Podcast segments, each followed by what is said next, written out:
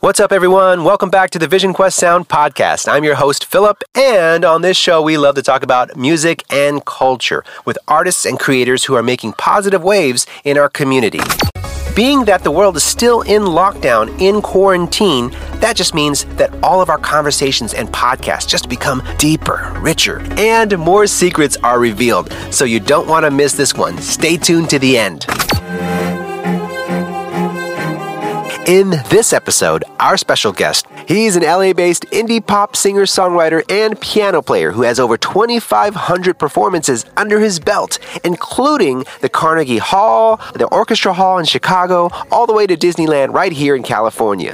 When he's not touring the world, he's probably writing more songs to his 400 plus song catalog already. He's released 12 singles since last year, and he's been featured a number of times on our Vision Quest Sound channel. Please welcome Steve Solomon.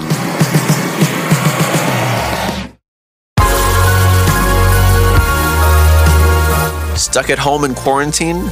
Have you ever thought about training your ears? Hi everyone, my name is Steve Solomon, and I will be giving you five tips on how to train your ears in quarantine.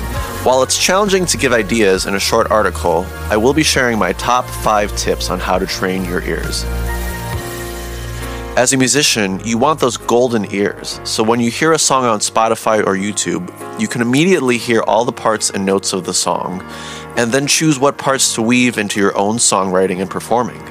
This is an invaluable skill, as it will increase your worth as a musician, help you find your own sound, and develop your music tastes.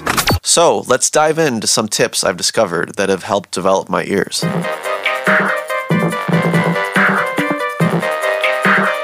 Five ways to train your ears in the comfort of your home. Number one, listen to every song you hear, even if it's a song you don't like. Why listen to songs you don't like?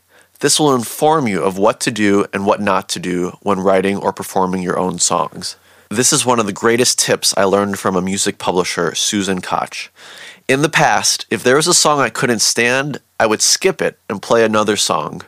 But now I ask myself, hmm, what don't I like about this song? Is it something about the songwriting, the performance, the recording? This helps me develop my own taste as a musician. When you need mealtime inspiration, it's worth shopping Kroger, where you'll find over 30,000 mouth-watering choices that excite your inner foodie. And no matter what tasty choice you make, you'll enjoy our everyday low prices, plus extra ways to save, like digital coupons worth over $600 each week. You can also save up to $1 off per gallon at the pump with fuel points. More savings and more inspiring flavors make shopping Kroger worth it every time. Kroger, fresh for everyone. Fuel restrictions apply. Number two, slow the song down.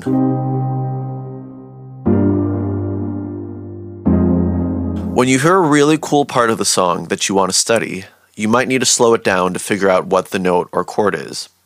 YouTube videos are great for slowing the song down to really hear the pitches. Within the video on your desktop, hit the settings button and then select playback speed. On your keyboard, shift left arrow, which is the comma button on your keyboard, or shift right arrow, which is the period button on your keyboard, also works.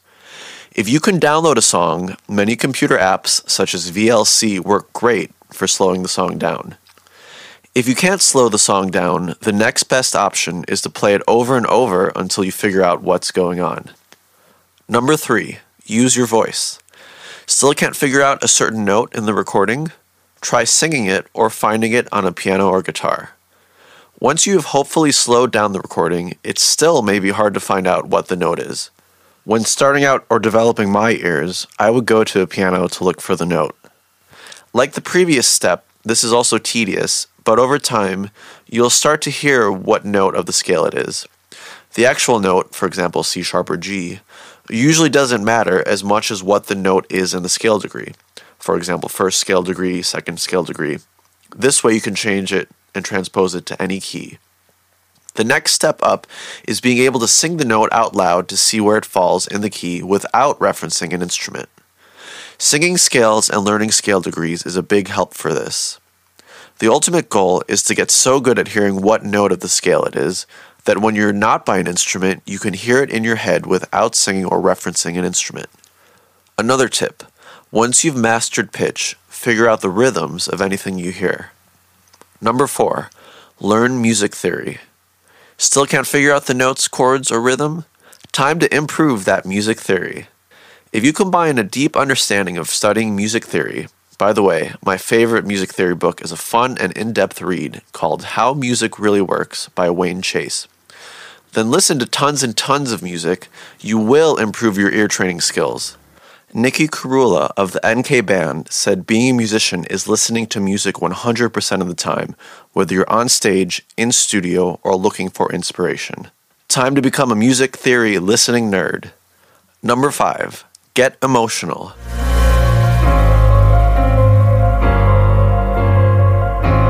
Once you become a boss at hearing anything in a song, investigate how this translates emotionally. Figuring out the emotion of a song is more important than dissecting the technical parts of the song. Yes, we want to hear all the notes of a song so we can play it, sing it, or use it to improve our own songwriting. But for years, I would analyze songs only technically.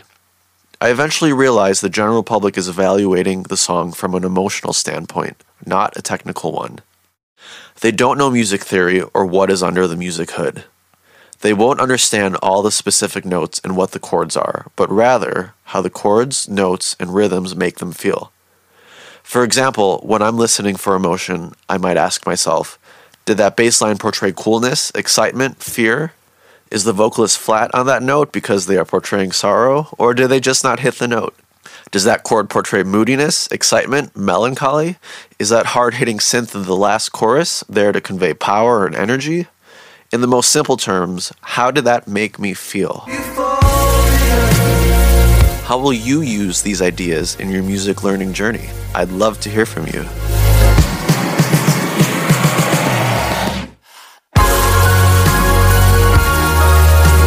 Hi, this is Philip from Vision Quest Sound.